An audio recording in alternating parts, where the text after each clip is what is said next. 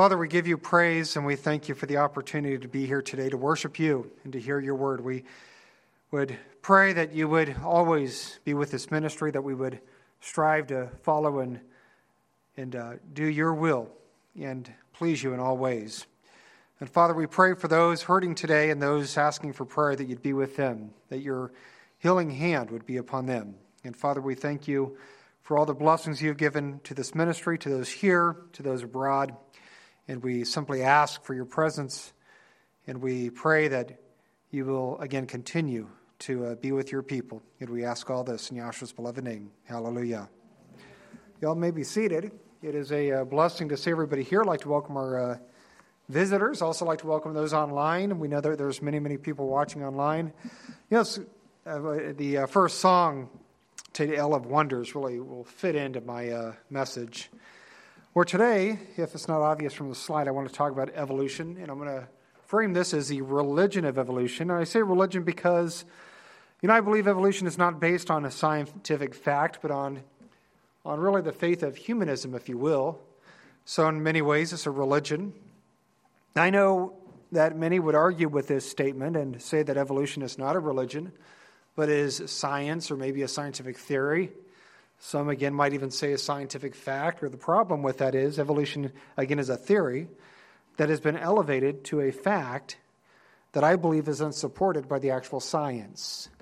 And that's really the important point to understand. You know, by the way, I'm not alone in this opinion. There are many scientists who share this opinion. I've read books of different scientists, different disciplines, all agreeing that evolution is wrong and that the universe and the world that we see supports, as they say, intelligent design.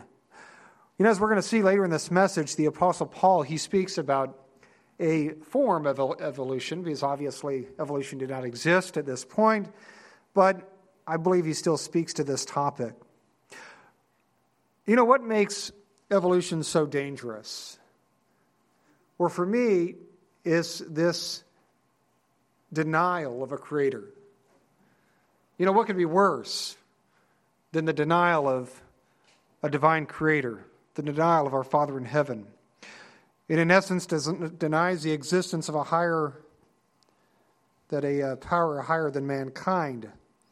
And by so doing, it removes the need to even recognize a creator, to recognize morality, to recognize ethics. Inevitably, it turns people away from the Bible. And we're going to talk a little bit about that today, and even some of my own experience many, many decades ago in middle school. Maybe I can remember what that was like.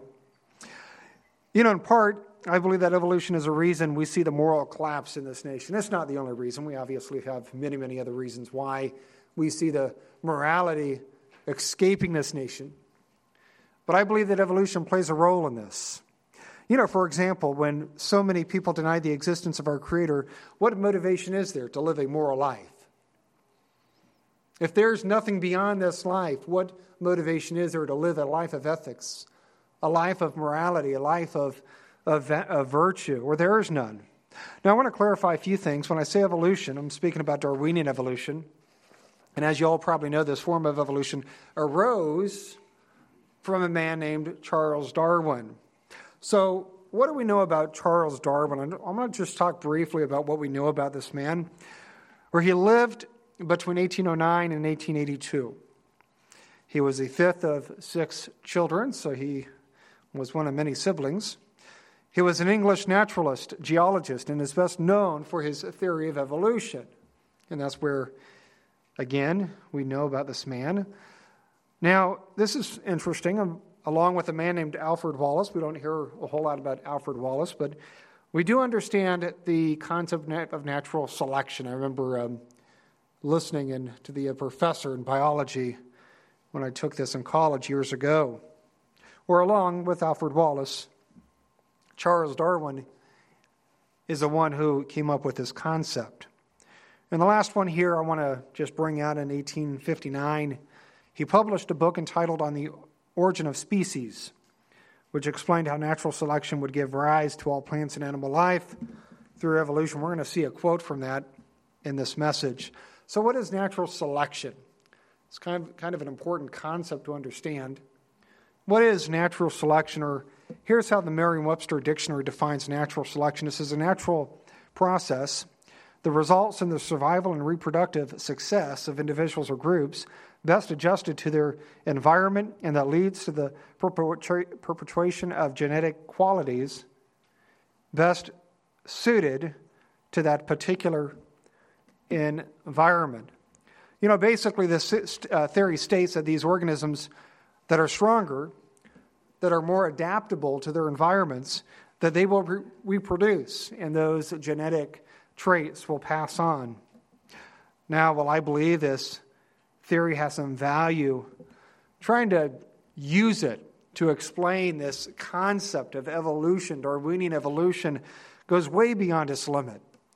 There's nothing in natural selection, this notion, this concept, that would ever explain how an ape-like creature could evolve into a Homo sapien. You know, this is nonsensical. You know, those who believe in evolution, though, will argue that given enough time, given enough chance, that these things will eventually happen, that we will see evolution, such as, again, an ape-like creature evolving into a man or a human being. Now, the reality is many believers have also accepted and bought into evolution. Now, this form of evolution is called theistic evolution. And theistic evolution refers to theistic itself refers to a belief in a divine creator, but that creator created through this concept of evolution, including the use of natural selection. Now, one man who is an advocate of this that we're all aware of and familiar with is the Pope. The Pope believes in theistic evolution. In fact, here's a quote from Pope Francis, October of 2014. He says, when we read about creation in Genesis, we run the risk of imagining God was a magician. You know, just that statement alone. You know, with a magic wand, able to do everything. But that is not so. He created human beings and let them develop according to the internal laws that he gave to each one so they would have reached their fulfillment. Evolution in nature is not opposed to the notion of creation, because evolution presupposes the creation of beings that evolve. You know, there are several things I want to just kind of touch on here. Number one, when the Pope says we run the risk of imagining God was a magician, well, the first mistake here is comparing our creator to a magician. Whereas we know a magician does things through illusion, unless, of course, we're talking about demonic power, which I do believe in. Now, the Pope goes on here to say that we should not view God, he says, with a magic wand, able to do everything. Why not? Where in Scripture does it pose a limit to the one we worship? You know, the Bible conveys that Yahweh is all-knowing, that he's all-present, that he's all-powerful, that he can literally do all things. You know, we should never limit the one we worship. And the Pope here, he's limiting the one we worship. As believers, we either believe this or we don't. We either believe that we worship a mighty one that is omnipotent. We either worship a being that is all-knowing and all-powerful, can do all things, or we worship something else. Because the Bible says and the Bible shows that the one we worship is not limited. It's not limited by time. It's not limited by chance. But yet the Pope here says we should not view the one we worship in this way. That we should not view the one we worship as able to do these things. So where it talks about in Genesis where he created the heavens and the earth. No. Let's not give Yahweh too much credit. You know, the fact is there is nothing beyond his ability, and to say otherwise is heretical. To believe that Yahweh could not create this universe in 6 days, as Scripture says, and required help from evolution is nothing more than a fable. And this man really should be ashamed of himself. You know, the Pope also says here that evolution is not opposed to the notion of creation. Or, you know, I would debate that, and we're going to debate that as we go through this message. You know, where in the Bible does it show that man evolved from an ape-like creature some 6 million years ago? Do we find this in Genesis? Do we see this in the book of Exodus? Do we see this maybe in the New Testament? Somewhere where it confirms that Yahweh, using the form of evolution, created mankind from an ape? Where there's nothing, as we know in the Bible, that even remotely conveys this. A fable. You know what's amazing is nothing more than a myth and a fable.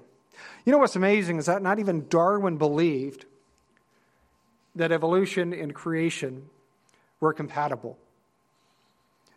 And this is a lie, again, that many who push this theistic evolution should understand. So here's a quote from Darwin himself. This is the old argument of design in nature as given by Paley, which formerly seemed to me so conclusive, fails now that the law of natural selection has been discovered. We can no longer argue that, for instance, the beautiful hinge of a bivalve shell must have been made by an intelligent being, like the hinge of a door by man. Everything in nature is the result of fixed laws. You know, Darwin here, by his own admission, removes any possibility of a divine creator. He says here that the universe and everything within it is the result of fixed laws, pointing to evolution and this concept of natural selection. In other words, Yahweh doesn't exist. Everything in this universe happened through time, through chance, and through natural law. Where this doesn't seem compatible with creation. You know, there's nothing. This is nothing more than man's attempt to mold Yahweh to his image, and really to escape from the requirement to obey the one we worship. You know, the argument that the laws of nature could create such an incredible universe is beyond the realm of possibilities. I didn't bring this any of this with me today, but there's experts that works in statistics, and they will tell you, many of them, that it's impossible. It's impossible. And I know I've heard one statistician say that it's like a junkyard creating a Boeing airplane. It's just not going to happen. It can't happen. It is beyond the realm of possibility. You know, it's amazing how someone can look at a painting and they know that somebody painted that painting, that there was some intelligence that produced that painting. But yet those same people can look at this universe with far more complexity and believe that there was no intelligent designer behind that universe. It makes no sense. It's beyond reason. It's nonsensical. You know, Stephen Jay Gould was a renowned evolutionary biologist. He passed away in 2002. He was a staunch believer, as you can imagine, in evolution, and he too denied the existence of a divine creator. I want to share a quote from this man.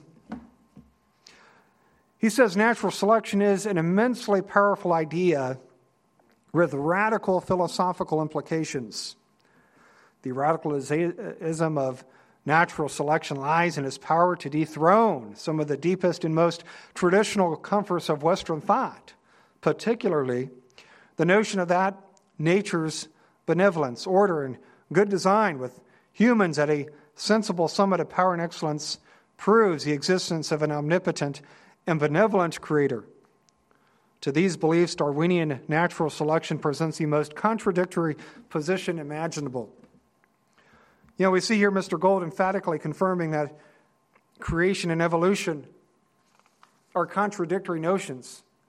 They share nothing in common. They cannot both coexist. He says here that evolution and natural selection has the potential to dethrone many of our Western ideas, our thoughts, including a belief in a benevolent creator. So you see there's a connection between evolution and the denial of our creator. You know, the only thing I would agree with this man on is probably his use of the word radical. Not only is it radical, it's heretical. You know, for me, this is why evolution possibly poses one of the greatest thrusts to Western civilization. How many people today do not believe? How many young people go to college and they're fed this propaganda and they come out unbelieving? I've seen it. I've seen many, many examples of this, where young people I know, they go into college, they get fed this propaganda, and they come out an atheist or an agnostic at best, questioning everything. You know, for me, this is why, again, evolution is so important to rebuttal. You know, I believe the reason this nation was so successful in the beginning was this profound belief and reliance on a divine creator. I really believe that's why this nation was so successful in the beginning. You know, the success is not in our political system. It never has been. It never will be. The success of this nation hinges on the ministers of this nation. If every minister, if every pastor would preach morality, I don't care what your dogmatic theological perspective is, but if we would preach and say that adultery is wrong, fornication is wrong, abortion is wrong, homosexuality is wrong, and if that was done across the board, you would see a revolution in this nation. You would see an awakening like never before in this nation. It will never be found in our political system. It is found within those who preach the word. And again, I don't care what the theological bent is, because we should all share the same common sense morality we find within Scripture. And years ago, that was true. Did not matter if you were a Methodist or a Catholic or a Baptist. Those core values were shared across the board. We're not so much anymore. You know, with this in mind, I want to share a quote that originated somewhere in the 1800s. The author is someone in dispute, so I'm not going to mention his name, or those who often say who wrote this. But for me, the author is not important. It's what this person wrote. So here's the quote. It says, "I sought for the greatness and genius of America in his commodious harbors and her ample rivers, and it was not there. I sought for the greatness and genius of America in her fertile fields and boundless forests, and it was not there. I sought for the greatness and genius of America in her rich mines and her vast world commerce, and it was not there. I sought for the greatness and genius of America in her public school system and her institutions of learning, and it was not there. I sought for the greatness and genius of America in her democratic Congress and her matchless Constitution, and it was not there. Not until I went into the churches of America and heard her pulpits flame with righteousness did I understand the secrets of her genius and power. America is great because America is good. And if America ever ceases to be good, she will cease to be great." You know, through this quote, we find the reason America was great. America was great because America was good. And America was good because America believed and followed the morality of Scripture. That's why this nation was great. You know, as a nation, that we've gotten away from this, and now we are seeing the results of this negligence in our day and age. The other lesson I believe we see here is that this nation is not in need, as I said, of a political revolution. It is in need of a spiritual awakening, which sadly I do not see happening in this day and age. But again, if every church would preach simple morality, we would see a change like never before. There's a guy on Facebook, I don't even know the name of it. I don't even know what denomination he is, but I like listening to the man, because I tell you, he's one of these fiery preachers. And he just tells you like it is. And he's a very strong, moral man, very traditional man in his thinking. Not a Sabbath keeper, but he preaches on morality. If everybody would do that, we would see a spiritual awakening. But you know, the reality is many churches are as corrupt as today's politicians. And that's just the reality of where we're at today. You look at the churches, they're more concerned about numbers. They're more concerned about income. They're more concerned about prestige. You know, as a minister, we should not be concerned about any of this. I was sharing with someone before the service. Most of you know this. There's a reason why we're called Yahweh's Restoration Ministry. For those who don't, the reason we're called Yahweh's Restoration Ministry is we never intended to have an assembly. Our first focus was a ministry. We wanted to simply preach the word, not hinder, not not restrained. We simply wanted to preach the word, including those things that are often hard to hear, things like marriages for life. A lot of people don't like that today. But that's what the Bible says. But yet Yahweh had other plans, as we see today. It organically evolved, I guess. Not in the sense of Darwinian evolution, though. You know, in short, I believe that evolution has led to a rejection of a divine creator in this nation. You know, a 2005 interview, Richard Dawkins, he's very, very well-known evolutionist. If you've looked into this topic, I'm sure you've heard the name. But here's what he said in a 2005 interview. He says, "My personal feeling is that understanding evolution led me to atheism." Let me read that one more time. He says, "My personal feeling is that understanding evolution led me to atheism." This is one of the most staunch and well-known atheists in existence today. You know, I believe that this short statement says volumes when it comes to the debate between creation and evolution. According to this man, it was evolution that led him to atheism, a rejection of a divine creator. You know, so from this man's perspective, there is a connection between a belief in evolution and atheism. You know, for me, this shows that creation and evolution cannot possibly coexist. They are contradictory and opposed in every way. Now, if there is no common thread between creation and evolution, why is it that some and many theologians give credence to this idea through, again, this concept of theistic evolution? You know, I believe this is done for one reason, and that is to bridge the Bible with what they believe to be a scientific fact. You see, it's built upon an assumption that this has to be right, so we have to fit this in. Now, this may be motivated through personal conviction, politics, possibly other reasons, whatever it is built upon a false premise. Evolution is not a fact. It is a bad theory.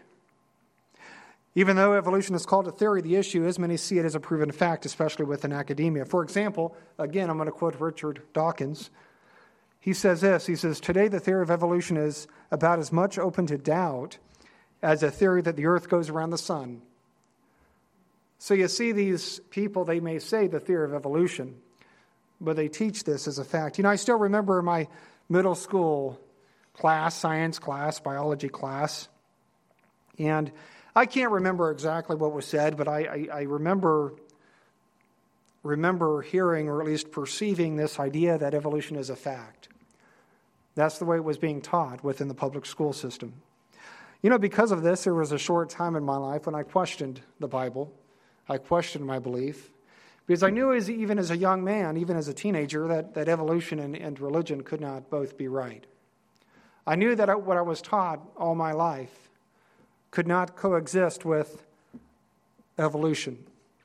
So again, I questioned my faith for a short time. And, you know, I'm not alone in this. I'm not alone in this. I know that many, many people do the same thing. They hear this theory taught as fact, and they try to retrofit this into what they believe, and it causes them to lose faith. You know, as an example of what evolution teaches about the origins of human beings, here's part of an article from the Smithsonian. So it says, "Human evolution is a lengthy process of change by which people originated from ape-like ancestors. Scientific evidence shows that the physical and behavioral traits shared by all people originated from ape-like ancestors and evolved over a period of approximately 6 million years. One of the earliest defining human traits, bipedalism, the ability to walk on two legs, evolved over 4 million years ago." Now, how they know this, I don't know. I'm just reading here. "Other important human characteristics, such as a large and complex brain, the ability to make and use tools, and the capacity for language, developed more recently. Many advanced traits, including complex symbolic expression, art, and elaborate cultural diversity, emerged mainly during the past 100,000 years. Humans are primates. Physical and genetic similarities show that the modern human species, Homo sapiens, has a very close relationship to another group of primate species, the apes. You know, I've often wondered, just to pause here, have they ever thought there's a reason why? Maybe there was a divine creator that created them that way.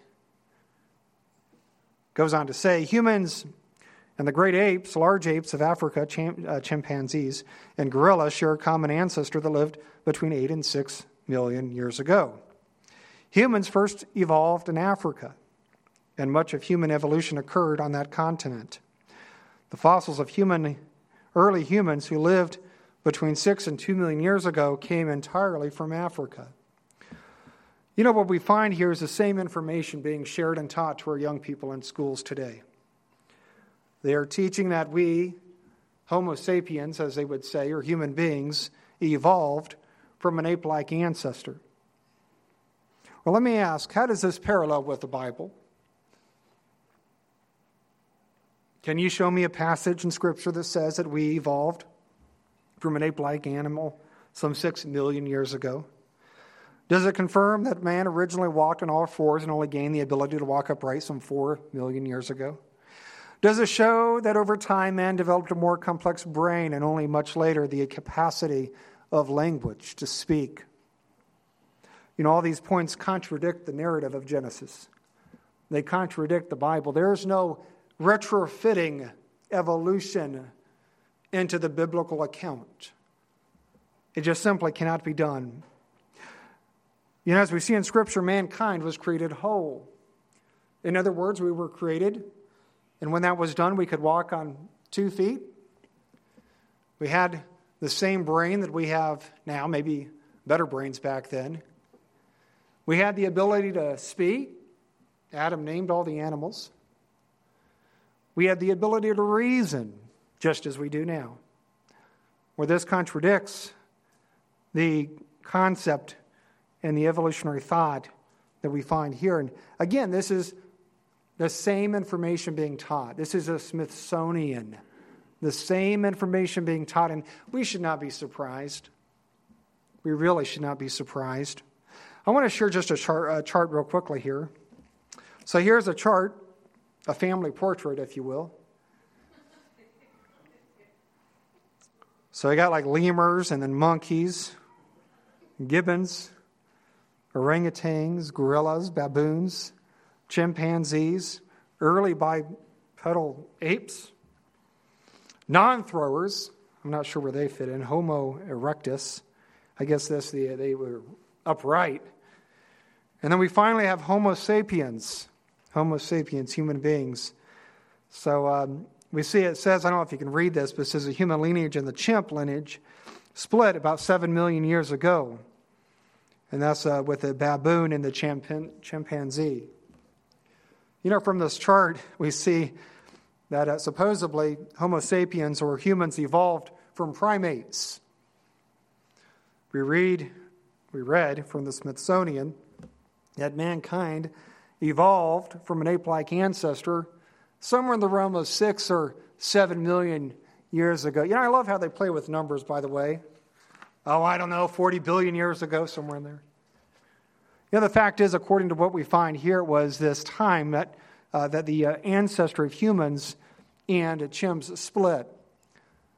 They split 6 to 7 million years ago, and they went down their own evolutionary path. You know, as we've talked about, this is nonsensical. Like, it contradicts Scripture. It contradicts the Bible. The Bible says nothing about evolving from apes.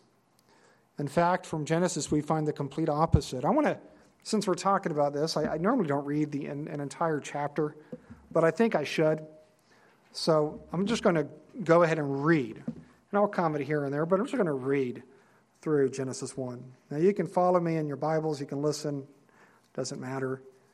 But so here's what it says in Genesis 1. I'm going to read all 31 verses here.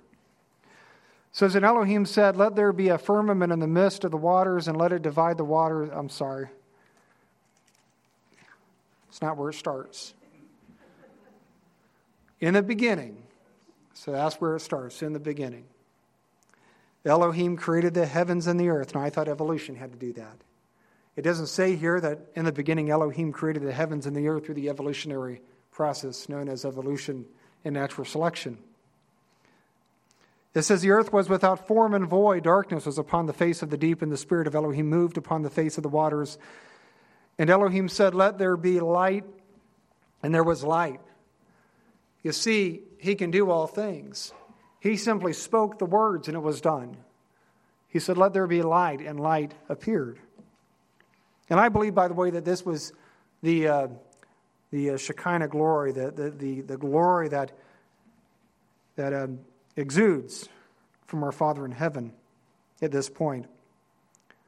And Elohim saw the light that was good, and Elohim divided the light from the darkness. And Elohim called the light day, and the darkness he called night, and there was evening and morning were the first day. Just as a real quick, we got a lot of notes, by the way, in the RSB. And we subscribe to the traditional creation, and that is that Yahweh created the heavens and the earth in 6 days, and that the earth is about 6,000 years old.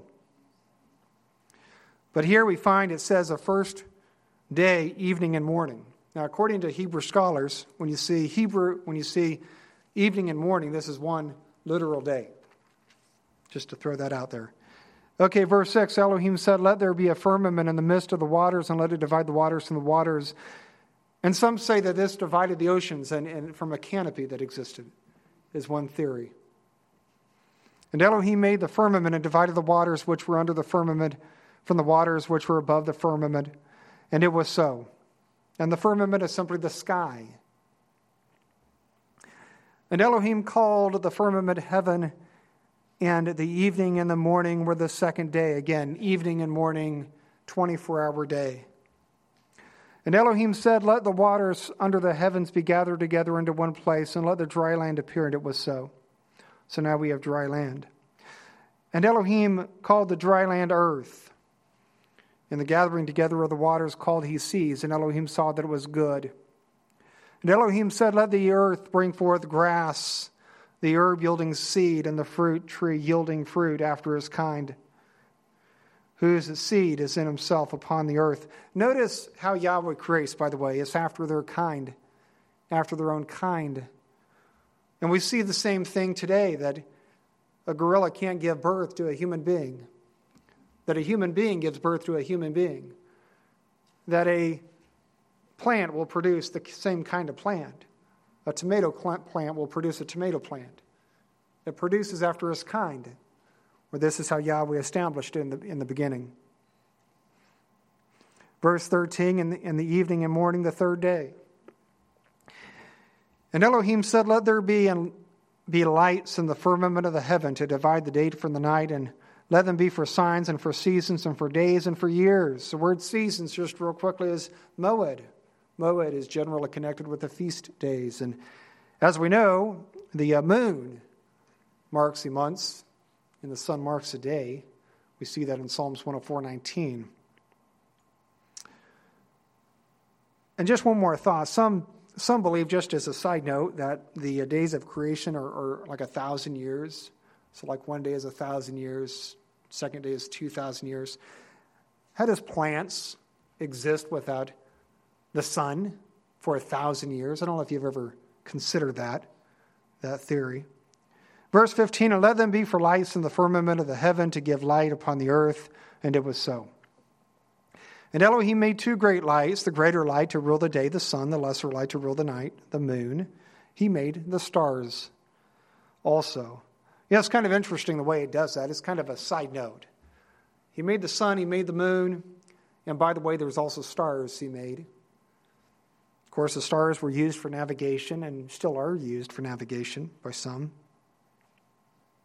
Verse 17, "And Elohim set them in the firmament of the heaven to give light upon the earth, to rule over the day and over the night, to divide a light from the darkness." Elohim saw that it was good.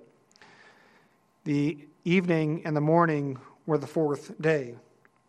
And Elohim said, "Let the waters bring forth abundantly the moving creature that has life, and fowl that may fly above the earth and the open firmament of heaven." And Elohim created the great whales and every living creature that moved, which the waters brought forth abundantly after their kind, and every winged fowl after its kind. And Elohim saw that it was good. And Elohim blessed them, saying, be fruitful and multiply and fill the waters of the seas, and let fowl multiply in the earth. In the evening and the morning were the fifth day. And Elohim said, let the earth bring forth living creatures after his kind, cattle and creeping thing and beast of the earth after his kind. And it was so. So again, just notice this continuous theme of Yahweh creating through his own kind. That's such an important concept, because again, evolution will say that no, it doesn't work that way. That we all evolved and we're all from the same soup. The same soup. So the plants, the animals, human beings, we're all from the same source. But here it says that everything arose and then multiplied from with its own kind. Let's see, where was I? First, let's just start at verse 25. And Elohim made the beast of the earth after its kind, and cattle after his kind, and everything that creepeth upon the earth after his kind. And Elohim saw that it was good. And Elohim said, let us make man in our image. Now, just real quickly, let us make man. Now, we believe that this is this was the Father and the Son. Maybe even the angels, who knows, but certainly the Father and the Son is who we believe exist, not a Trinity and not oneness. They're two separate beings. Let us make man. They were both present. They both had a role. Let us. So Elohim created man in his own image.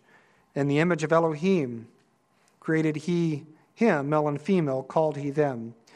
And Elohim blessed them, and Elohim said unto them, be fruitful and multiply and replenish. Replenish by the word in the Hebrew. A lot of people are thrown off by this, the whole gap theory notion. Replenish does not mean to refill. If you look at the Hebrew, it simply means to fill. Look it up in Strong's. It means to fill. This really throws a lot of people off. The earth and subdue it and have dominion. See, mankind, just to point this out as well, mankind was given a dominion over the earth. You know, anymore, these left-wing liberals, they want to put animals over mankind. You can kill a baby, but don't dare touch that, whatever it is, that giraffe or the rhino, whatever it is. No, Yahweh gave mankind dominion. He gave mankind dominion over creation. Where was I? Let's just read verse 28 again. And Elohim blessed them, and Elohim said unto them, be fruitful and multiply and replenish the earth and subdue it and have dominion over the fish of the sea and over the fowl of the air and over every living thing that moves upon the earth. And Elohim said, behold, I have given you every herb bearing seed, which is upon the face of all the earth, and every tree, in which is the fruit of a tree yielding seed, to you it shall be for meat or for food. And every beast of the earth, and every fowl of the air, and to every living thing that creeps upon the earth, wherein there is life, I have given every green herb for meat. And it was so. And Elohim saw everything that he had made, and behold, it was very good. In the evening and the morning were the sixth day. So this is the creation account, day one, just to kind of recap this here. We have light and darkness. And if you have an RSB, you can follow along with me. I'm just reading from a chart. We have day two, dividing the waters. Day three, we have the earth and plants. Day four, we have the heavenly lights, the sun and the moon and the stars. Day five, we have birds and fishes. Not sure why he paired those up, but birds and fishes. Number six, we have animals and mankind. And number seven, of course, we know that he rested. And that's why we're here today, right? We're resting according to his example and his command.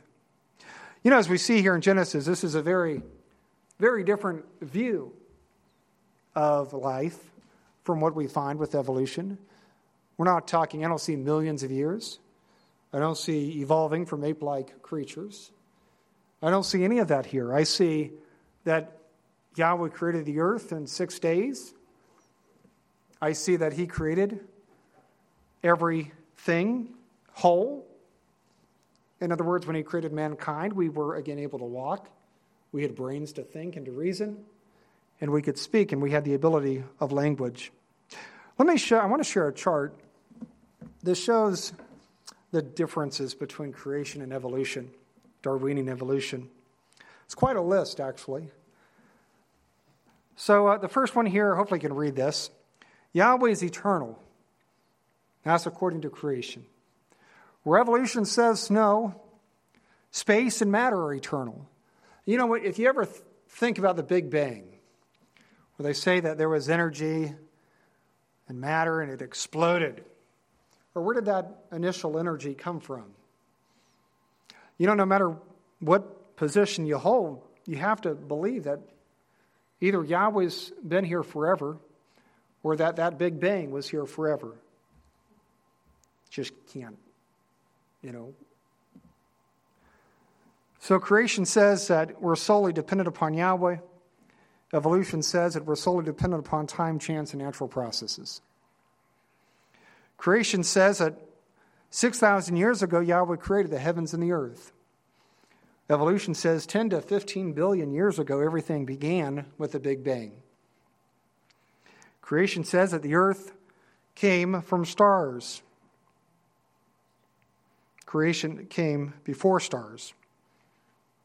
Evolution says that stars came before earth. Creation says that the heavens and the earth were by design. Evolution says the universe was by accident. Creation says that the earth formed quickly. Evolution says that the earth formed very slowly over millions and billions of years. Creation says that the earth or life came from life. Evolution says that life came from non-life. Creation says that humans and animals created in, it says 2 days, I should say 1 day.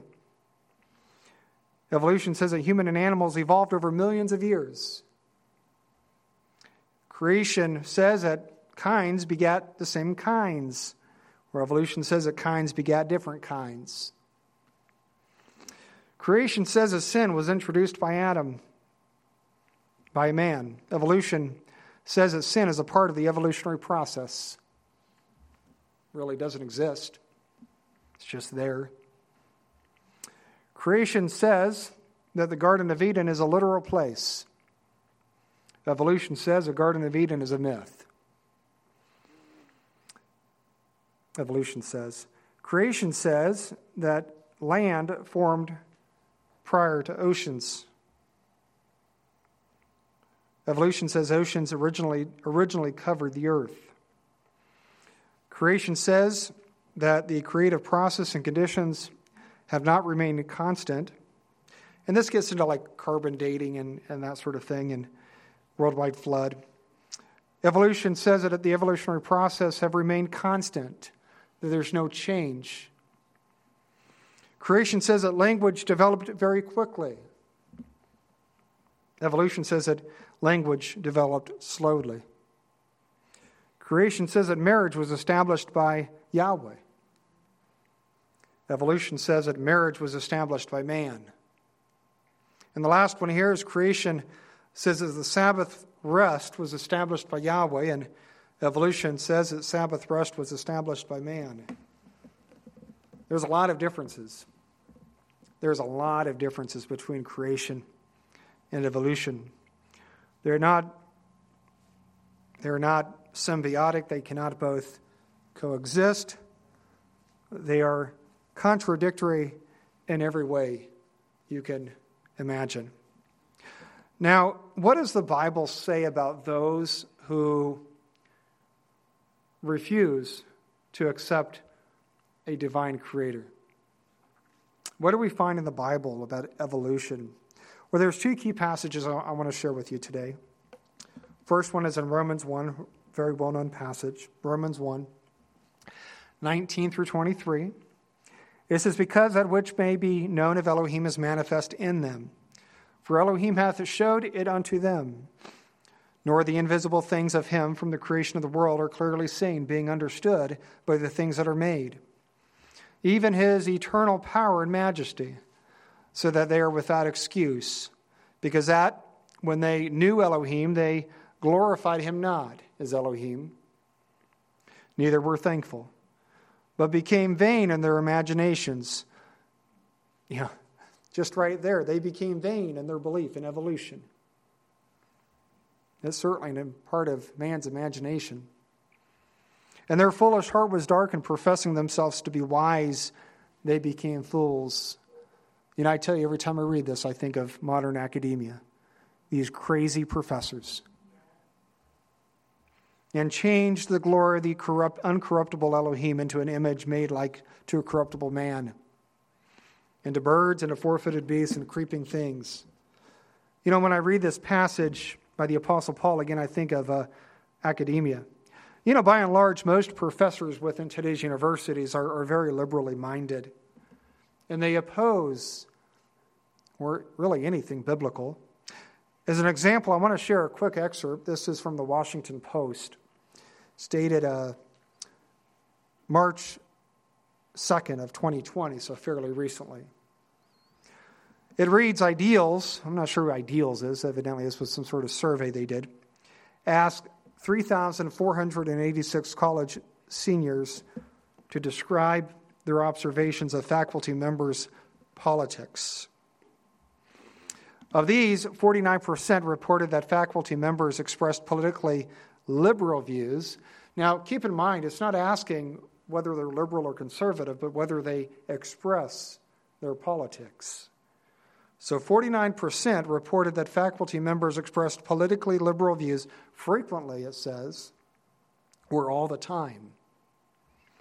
While only 9% said the same about faculty members with conservative views.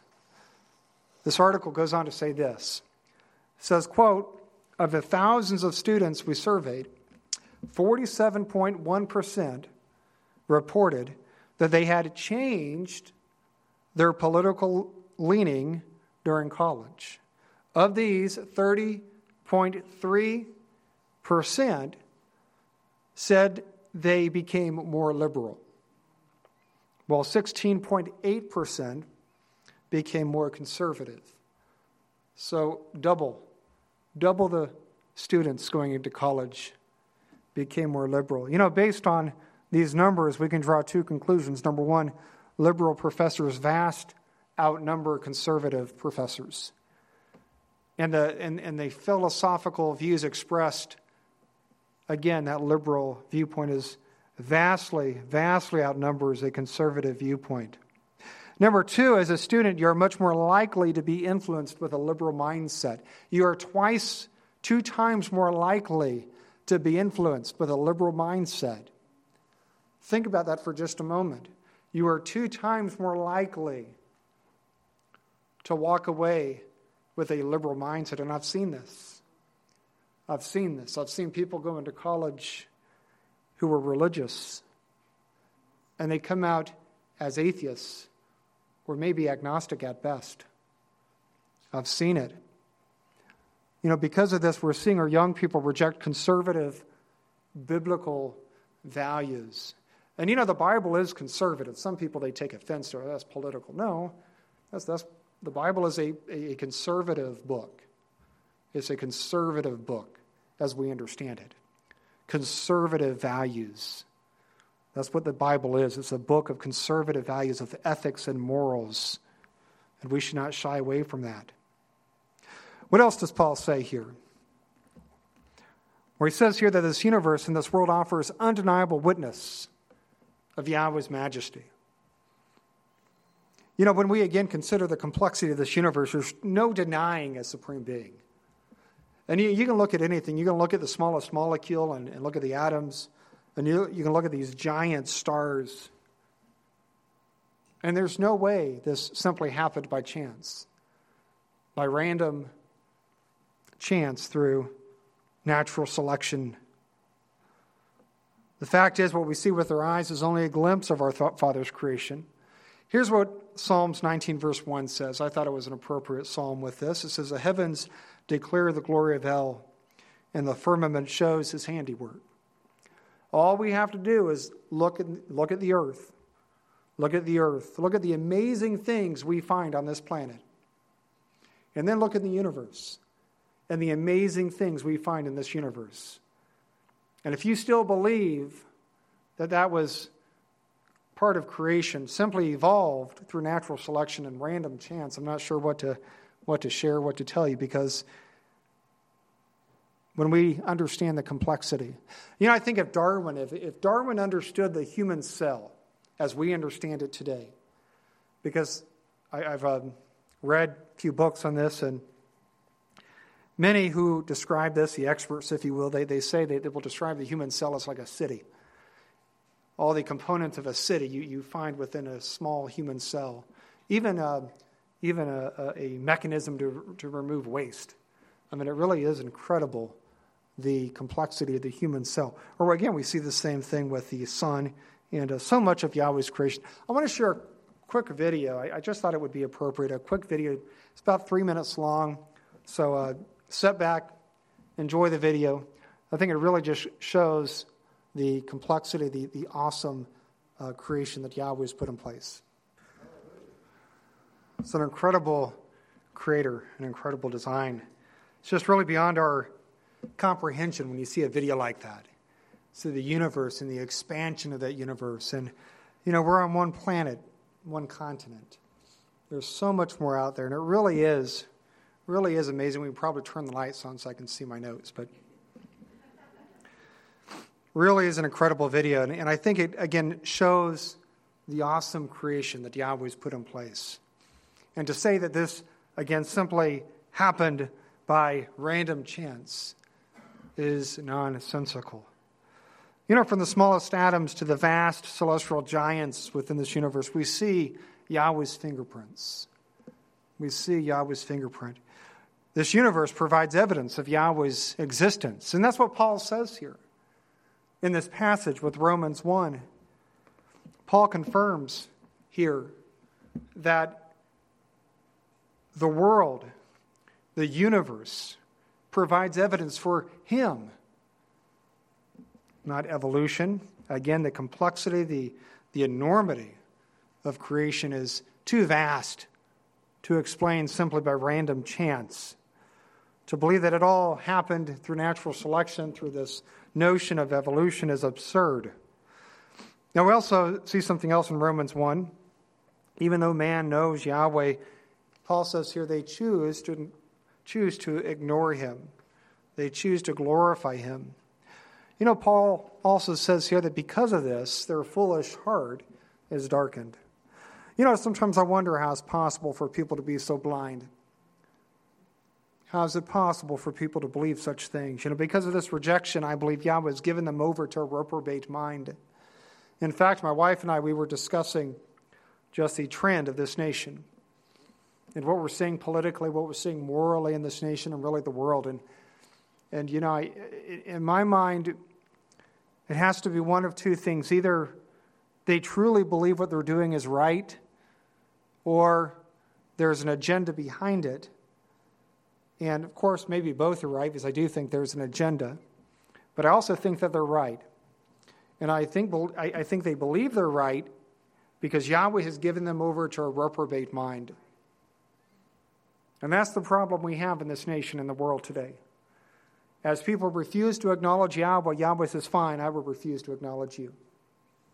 And I'm going to give you over to a reprobate mind, a mind that is incapable of knowing right and wrong, a mind that is incapable of reasoning based on values and ethics. And you see the crazy things that these people support. And you ask, how could you ever support us? I was flipping through Facebook and I saw a post on abortion. And it's just so sad. It's so sad. And yet we have these politicians claiming to be religious, and yet they're pushing these progressive forms of evolution, of abortion, to the point of birth. I mean, it's disgusting. It really is disgusting. And again, I think Yahweh's given these people over to a reprobate mind, and this explains why we're in the mess we're in. And, you know, I think, evolution plays a role in this. Evolution plays a part in this. I want to focus on one more thing Paul says here. He says that they changed the image of Elohim into corruptible man, birds, four-footed beasts, and creeping things. Now, I realize Paul is not referring here to evolution. Darwin wasn't born yet. Evolution did not exist, or the theory anyway. But I do believe that this somehow connects to evolution. We certainly see this through evolution, that they have rejected Yahweh for this concept of creation, natural laws. They reject the divine for natural laws. So I think this really plays a part in what we find with evolution. You know, the phrase Mother Earth is an example. They don't say, my Heavenly Father. No, it's Mother Earth, as if the earth is some sort of a divine entity. Don't hurt Mother Earth.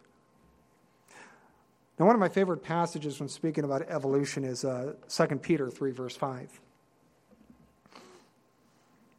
Actually, I'm going to read 3 through 5 here. It says, knowing this first, that there shall come in the last days scoffers, walking after their own lusts and saying, where is the promise of his coming? For since the fathers fell asleep, all things continue as they were from the beginning of creation. For this they willingly are ignorant of, that by the word of Elohim the heavens were of old. You know, Peter says here there's coming a day when man will criticize the idea of Yahshua's coming. You know, I believe we're seeing that in this day and age. And as time progresses, I believe we're going to see more and more of this doubt. You know, Luke 18, verse 8, I believe that's where it's found. Yahshua asks this question. He says, nevertheless, when the Son of Man cometh, shall he find faith, or some say the faith, on the earth? Now, why do you suppose he asked that? Why do you suppose Yahshua asked that? Will I find faith on the earth? Well, I believe that he knew what this earth would do. I believe that he knew the route and the progression that mankind would take. And we see the same thing here with Peter. There's coming a time when people will no longer believe that Yahshua is coming back, and they will accept the ever-increasingly wicked and perverse theology that we find within this progressive movement. Now, he also speaks about creation here, creation of the heavens and the earth. He says here, the some willingly are ignorant of this truth. I want to explore this phrase for just a few moments. Willingly are ignorant of creation. So the New King James says, for they willfully forget. Willfully. Deliberately, willfully forget. The NIV says, but they deliberately forget. The Revised Standard Version says, they deliberately ignore. I like that one. They deliberately ignore that the word of Yahweh created the heavens and the earth. You know, as one minister once put it, they are stupid on purpose. They know what they believe is wrong. They deliberately believe a lie. They willfully believe a lie because they rather believe a lie, listen, than to follow the one we worship. They rather believe a lie. What Peter is saying here is that there are some people who knowingly and deliberately ignore the idea that Yahweh's word created the heavens and the earth. Now, if this doesn't describe what we find from those who support this concept of evolution, and I'm not talking about these innocent bystanders that are taught this foolishness. I'm talking about these professors and those in academia teaching this, pushing this, supporting this. You know, even though everything in this universe points to a creator, supreme being, an intelligent designer, they willfully, they deliberately, they ignore this truth. You know, as we saw from the chart showing the differences between creation and evolution, there are two different philosophies. There's no harmonizing. There's no way to reconcile evolution with creation. It just doesn't exist. It just doesn't exist. Either we believe in the Bible, either we believe in what it says in Genesis 1, or we ignore it. And you know, it's very dangerous. I believe it's very, very dangerous as a believer to ignore part of Yahweh's word. You know, I've seen people like that. They get this idea. You know, for instance, can't even remember what the idea was. But this person had this idea, this belief. And he felt that Job contradicted that, so he threw out Job, I think. And then he threw out some of these other books, so because it did not fit his idea. It's a very dangerous thing to start throwing out or contradicting or reading something into the text that clearly is not there. And this is why, again, I believe that evolution is a religion. It's a religion. From my standpoint, many believe in evolution based on their faith, based on their conviction. And humanism, it's not based on scientific fact. You know, one of the concepts of scientific fact is having a hypothesis and being able to replicate that hypothesis, right? How do you replicate evolution? I know they said they've done this, but I don't believe that's satisfactory. How do you replicate that? How do you replicate millions of years of evolution, of going from an ape-like creature to a Homo sapien, as they would say? You know, the only difference is this. There is a big difference between evolution and creation from a faith standpoint. Most of you probably know what I'm going to say, maybe. It takes much more faith to believe in evolution than it does in creation. Much, much more faith in evolution than creation. Well, I hope this message has been a blessing to you. I hope it's opened your eyes, maybe given you a few things to consider. You know, as believers, it's so important that we stand by the irrefutable word of our Father in heaven. Let's not change it. Let's not conform it to our image. Let's simply follow it as we find within the truth. May Yahweh bless you.